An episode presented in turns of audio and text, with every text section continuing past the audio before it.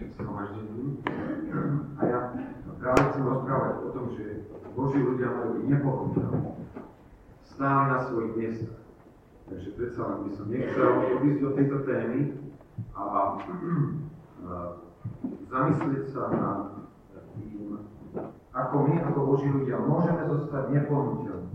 Práve minulá sme počuli jednu prenášku, na ktorej, ktorej jeden brat hovoril veľmi silným spôsobom o tom, v akých tlakoch ako Boží ľudia, ako Božia církev v tomto svete sme. Ako spoločnosť, ktorá je okolo nás, sa snaží všetkými možnými spôsobmi usmerňovať náš život. A vnútiť a tlačiť na svoje formy, svoje predstavy, svoje názory.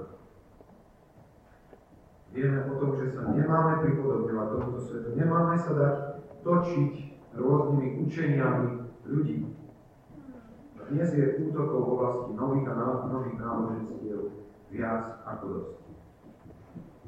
Teda otázka znie, ako my, ako Boží ľudia, môžeme zostať v spoločnosti, ktorá nás sa pokúša ovplyvniť a premeniť na svoju podobu, ako môžeme zostať nepohnutelní, ako môžeme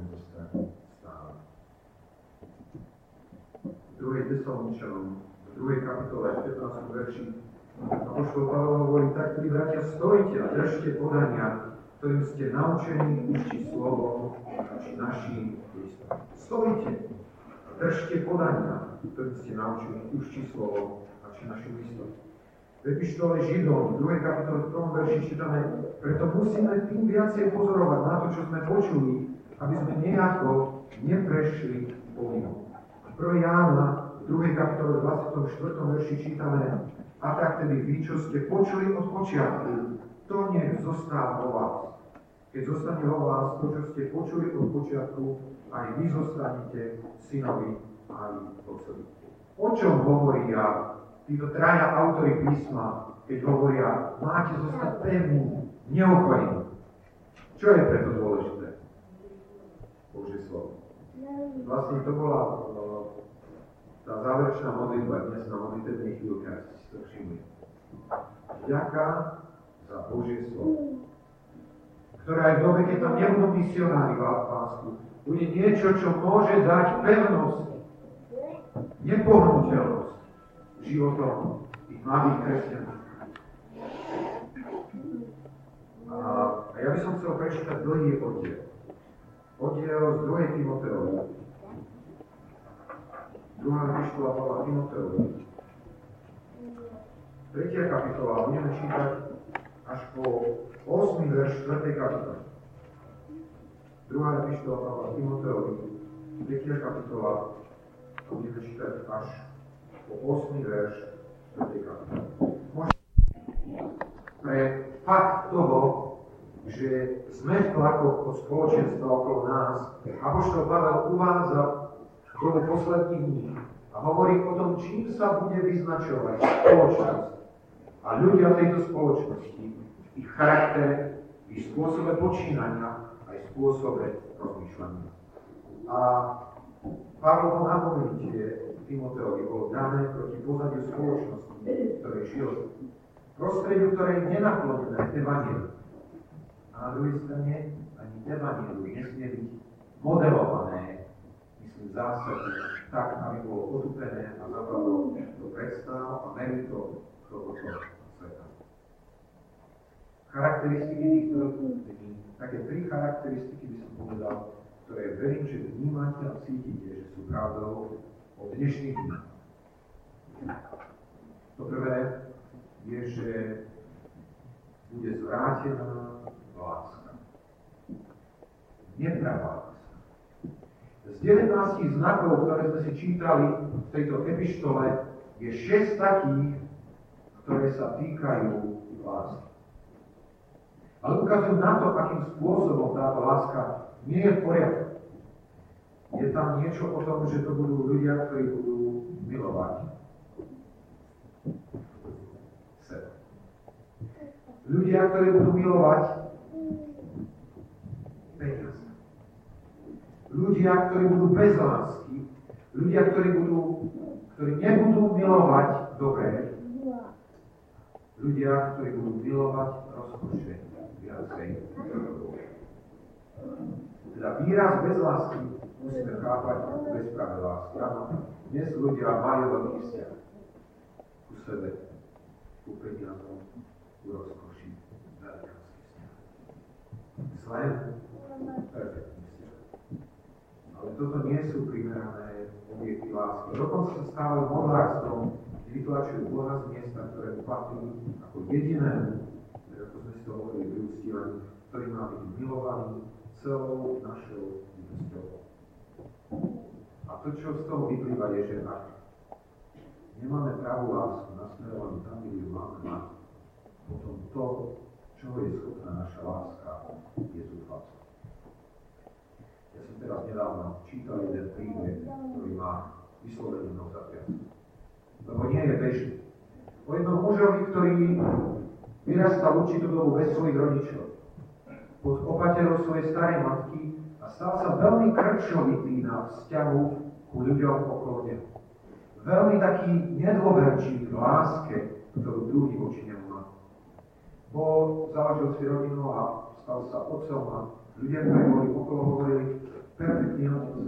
Veľmi sa staral o svoju ženu, o svoje deti. Venoval sa domácnosti, pomáhal, koľko mohol. A prišiel jeden moment v jeho živote. A tento moment popisuje už jeho svokra, ktorá po určitej dobe, kedy sa nedalo komunikovať s nimi, pretože telefón nikto nebral, sa odhodla ísť do domu, kde býva. To prvé, čo ju prekvapilo, boli kvety, ktoré neboli polievané už dlhšiu dobu. Potom, pretože mala náhradný kľúč, sa dostala dovnútra do, do bytu a zistila strašnú skutočnosť.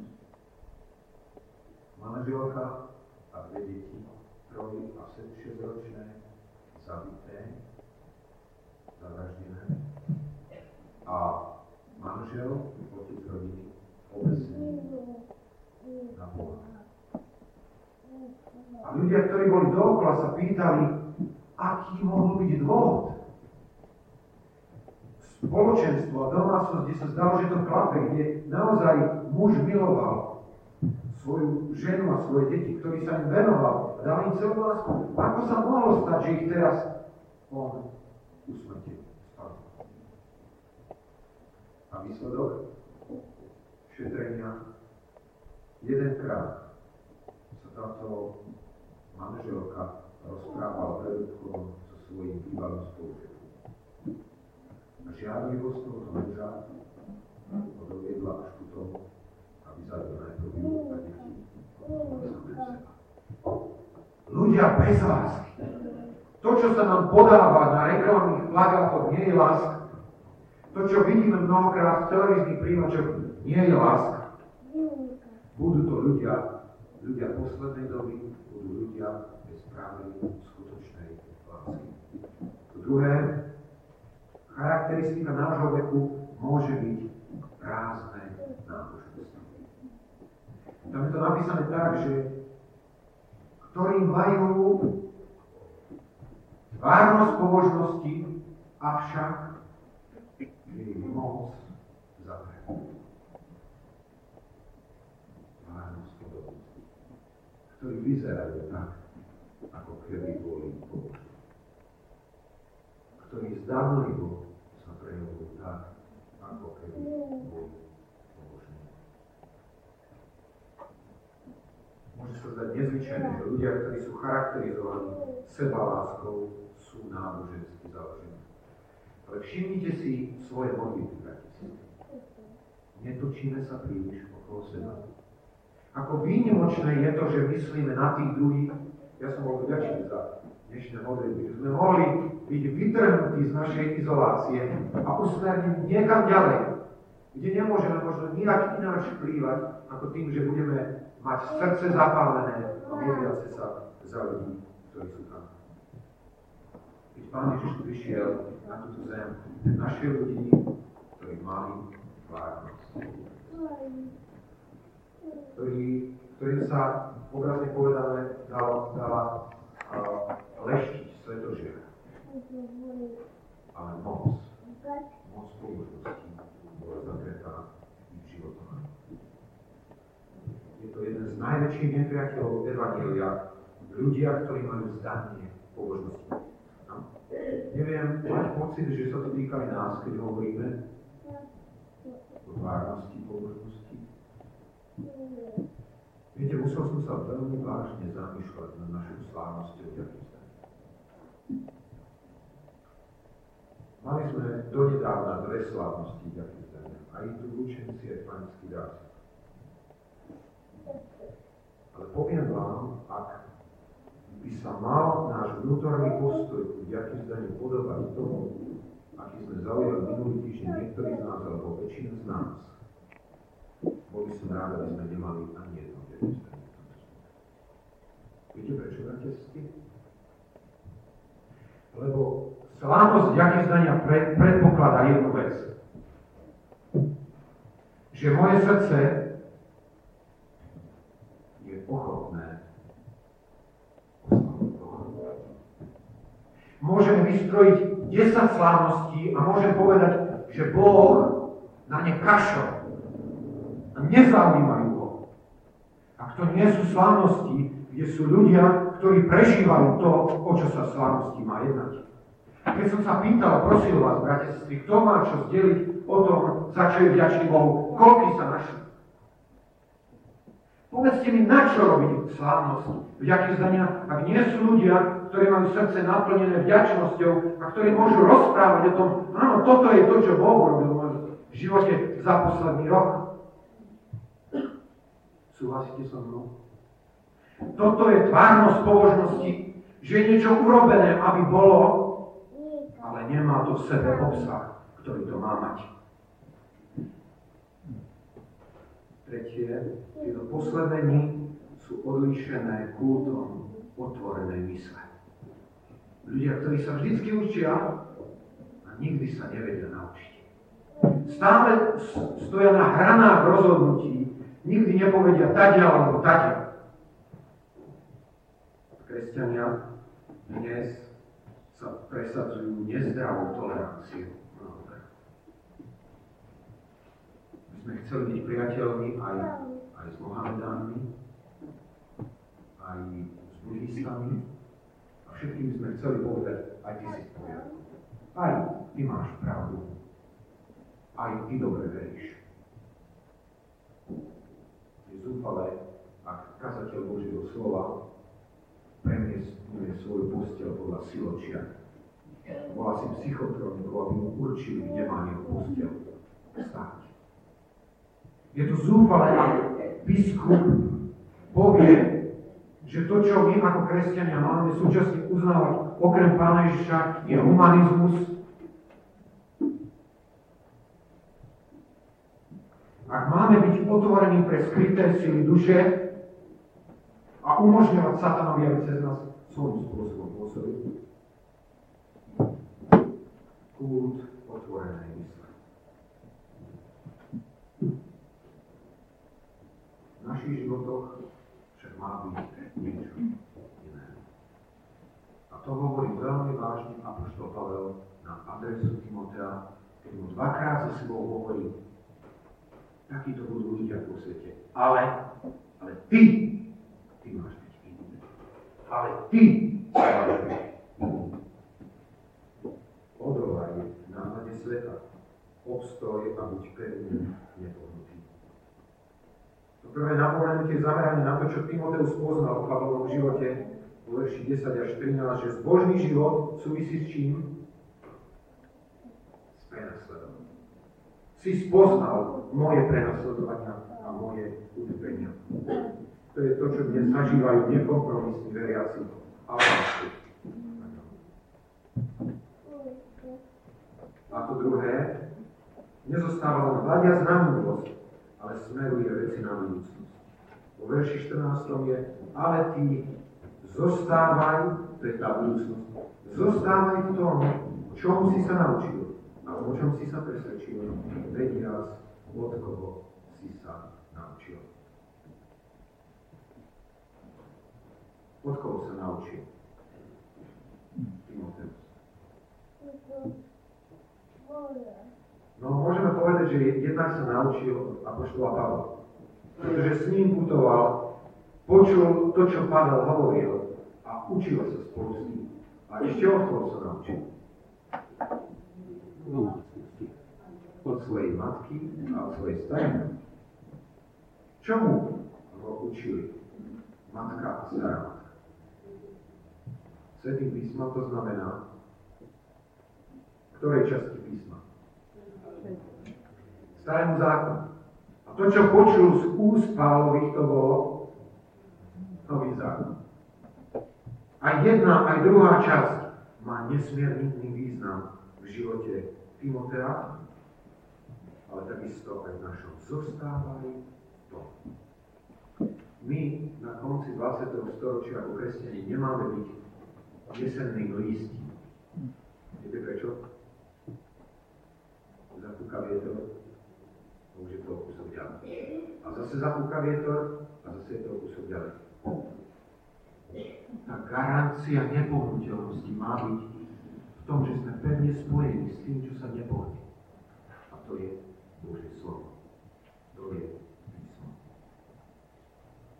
Nemáme byť tými, ktorí padajú pred prevládajúcimi trendmi spoločnosti, hrabivosťou, materializmom, pred odmietnutím pravdy v jej absolútnosti. Namiesto toho máme verne zostávať v písmach starého a nového zákona. No prečo?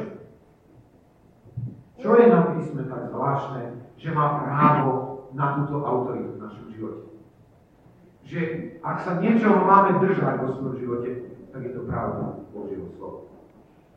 Poprvé, písmo je určené, aby nás poučilo že od detinstva znáš Sveté písma, ktoré ťa môžu učiniť múdrym na spasenie skrze vieru Písmo sa nevyčerpáva túto skutočnosťou, že nás vedie ku spaseniu. My sme práve Krtiši rozprávali, bol to veľmi zaujímavý rozhovor. Eh, David ho práve absolvoval s jedným mužom, mladým mužom, ktorý je veľmi rozhľadený a zamýšľa sa nad mnohými vecami, ktorý zatiaľ neprijal Pána Ježiša.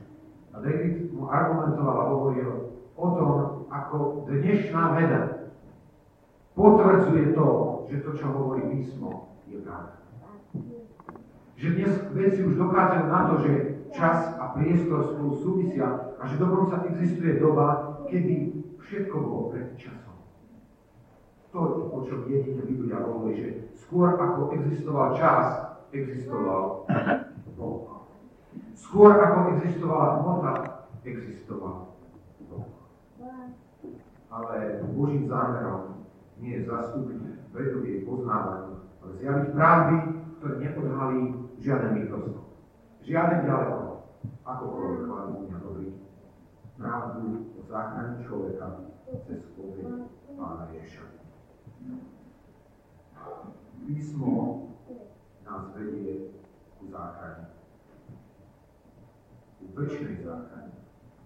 Ale Biblia je Božie slovo, ktoré je vdychnuté ním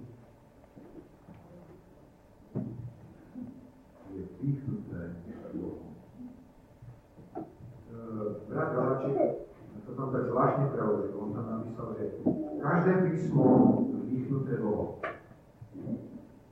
ale ten originál v sebe zahrania viacej. Každé písmo je vdýchnuté Lebo potom by sme mohli povedať, je písmo, ktoré je vdýchnuté Bohom, je písmo, ktoré nie je vdýchnuté Bohom. Tu nám by protiklad. Písmo znamená inšpirované, to, ktoré sa zrodilo v a v Božom pláne. A toto je vdýchnuté z Božích úst. Kombinácia úst, dychu a slova ukazuje na niečo, čo súvisí s ľudskou rečou. Keď hovoríme, obliekame myšlienky našich myslí do slov našich. Každé písmo je vdýchnuté Bohom a je aj užitočné. Isté, že písmo nie je tak dané, ako to tvrdí Trebárs Joseph Smith, ktorý je zakladateľom mormonského náboženstva, ktorý hovorí, že on svoju knihu Mormon objavil. Že to bolo to, čo Boh zapísal a on ju vlastne objavil a teraz preto má takú autoritu. Ani sa nejedná o niečo takého, ako je diktovanie Koránu alebo Mohamedov. Že presne písal slova, ktoré Allah diktoval. Božie slovo je zvláštne v tom, že sa na jeho pôde stretáva Božie Že môžeme veriť, že za každým slovom písma stojí Boh. Ale pritom každé slovo v Biblii je napísané ľudským autorom. A Boh nezobral nikomu jeho identitu v tom, že je poznať podľa jeho písma, podľa spôsobu, ako píše, podľa toho historického pozadia, kto to je a kto to píše z ľudí. Je dôležité, aby sme si udržali tieto dve autorstvá v pamäti a mysli. Je to určitá obdoba dvoch prirodzeností Pána Ježiša Krista. Na jednej strane bol Pán Ježiš pravý Boh a na druhej strane pravý človek. A my nepotrebujeme popierať jeho človečenstvo, preto aby sme mohli povedať, je Boh. A nepotrebujeme popierať jeho božstvo, aby sme mohli povedať, je človek. Pravý Boh a pravý človek. A to je obraz toho, aké je Božie slovo. Na jednej strane Bohom inšpirované, na druhej strane písané ľuďmi, ktorí mali svoju, svoju identitu. Pretože písmo je písmo, ktoré a slovo a kniha, ktorá je iná všetky ostatné knihy. Preto je potrebné, aby sme ju čítali ináč, ako čítame knihy. Aby sme čítali s bázňou, aby sme ju čítali na kolenách, aby sme ju čítali s veľmi otvoreným srdcom a mysľou. Na druhej strane, pretože písmo je tiež slovo ľudských bytostí, máme ho čítať ako každú inú knihu, to značí používať našu mysel, skúmajúcu a brať do úvahy literárne, historické, kultúrne a rečové pozadie. Kombinácia pokornej mysle na druhej strane hodnotiaceho rozmýšľania. Tretie, písmo nás učí o spasení. Písmo je to, ktoré je vdychnuté Bohom a písmo je užitočné. My sme sa bavili medzi bratmi na tému toho, čo je užitočné, čo je veľmi užitočné, čo je málo užitočné. Ale tu je užitočnosť najvyšších kvalít, najvyššej hodnoty.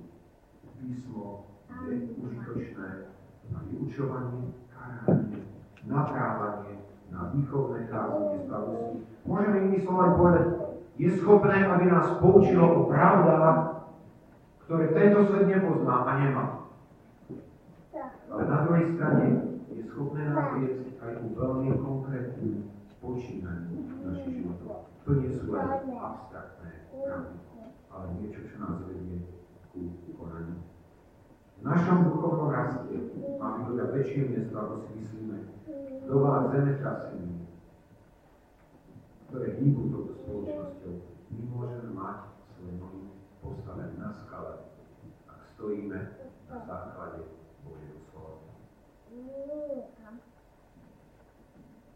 Ani Timoteus, ani nikto iný na druhej strane nemá oprávnenie si sprivatizovať písmo. Dnes beží proces privatizácie. Teda že nejaký majetok sa stane niekoho veľmi súkromnou záležitosťou. Ale písmo neprebehne takýmto procesom privatizácie, kde niekto si povie, ja mám monopol. Len ja a nikto iný. Písmo je to, ktoré má byť zvestované a dávané ďalej. Preto hovorí Pavel, vedomí si príchodu Pána Ježiša druhého. Hovorí, káž slovo pristupuj v pravý, nepravý čas. Pozrieť sa na na konci, už je nepravý čas. A predsa Božie slovo hovorí, káž slovo, Pristupuj pravý, nepravý čas. Má to význam. Aj keď, aj keď to nebude vždy jednoduché. Buď ako posol, ktorý prináša zväzť bez ohľadu na náladu druhého panovníka. Dôvod, prečo je to tak dôležité, je fakt, že správne učenie bude neznesiteľné mnohým ľuďom. Viete, aká choroba sa tu chytí? Ľudia, alebo možno sa zrektia. Že budú mať správne uši. Alebo uši, ktoré sa preklopia dopredu v určitom momente.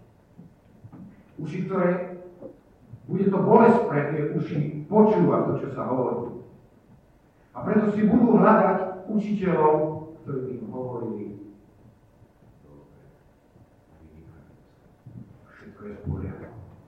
Nič zlého nerobíte. Žijete najlepším spôsobom, čo. A naopak budú stáť oproti tým, ktorí budú hovoriť pravdu, Božiu pravdu, pravdu Božieho slova. Ale to, že niektorí budú mať zrabavé uši, to neznamená, že Timoteus má prestať hovoriť. Naopak. Ale on hovorí, káž, káž, pravdu, ale nie. Jedna z najväčších núdzí dnešnej církvy je a bola zdravé učenie. Učenie, ktoré je naozaj založené na Božom slove a nie na tom, čo sú naše domnenky a čo sú naše predstavy o tom, čo by ľudia hovorí. Mnoho kresťanov je nedospelých a nestabilných a podobajú sa tomu jesennému listiu a bolo ich nevyvážené učenie. V predchádzajúcom liste, ktorý napísal Apoštol Pavel, asi pred dvomi rokmi sa popisuje ako starý muž. Teraz píše, že čas jeho odchodu sa už priblížil vo verši 6 hovorí, ja som už v pokuse obetovaný, ale ja to obeťou. Čas môjho odchodu sa už dostáva. A keď sa pozerá späť, môže povedať, že bojoval som dobrý boj, veď som dokonal, vieru som zachoval, nič nelutujem. Je zrejme vypočúvaný v podzemnom väzení v Ríme, odkiaľ zrejme nebude vyslobodený. A vidiac akýsi záblesk popravšieho meča, za tým odloženú korunu spravodlivosti, ktorú dá pánovi doplatov ten deň. No ten spravodlivý sudca nielen mne, ale aj všetkým, ktorí milujú jeho. A preto, aby sa stretol so svojím milovaným Timoteom, mu hovorí, zostaň pevne v tom, čom si sa naučil, o čom si sa presvedčil. Viete, myslím si, že pre Timota to bolo strašne ťažké čítať tento dopis. Myslíte si to tiež? Číta dopis muža, ktorý bol veľmi, veľmi nás, ktorý bol jeho príkladom na jeho ceste za pán. A teraz tento muž hovorí, ja už končím. Už mám si viacej veľmi neuvidíš. A pre Timota to mohla byť chvíľa, kedy si hovorí, padá jedna veľká Božia postava svojím spôsobom. Odchádza z tejto zeme. Kto bude držať církev? Vtedy, keď Peter mal tendenciu uchylovať sa mimo, kto bol ten, kto sa postavil a povedal mu, nie Peter, toto, čo robíš, je pokrytectvo. Kto to bol? Pavel. Ako nekompromisný ten, ktorý hlásal pravdu Božieho slova. Timoteus, mladý Timoteus si hovorí, teraz odchádza takýto vzácný muž. Ako budem ďalej existovať? Na čo sa opriem? A to Pavel vytešuje a hovorí, zostaň to, čo si sa A o čo si sa presvedčil, vediac od koho si sa A to je slovo aj pre nás, bratia, sestry, verím, že tak cítite v tomto rozkýsa svete, kde nebezpečné učenia, je druhý názor a spôsob, životný spôsob tejto spoločnosti je nesmierne nebezpečný a chcel by nás zo sebou strhnúť. Aby sme zostali v tom, čo sme sa sme sa presvedčili. Aby sme ešte jasnejšie a zrozumiteľnejšie poznali to, čo je pravda, čo je Božím slovom, čo má platnosť ako skala pre. Nie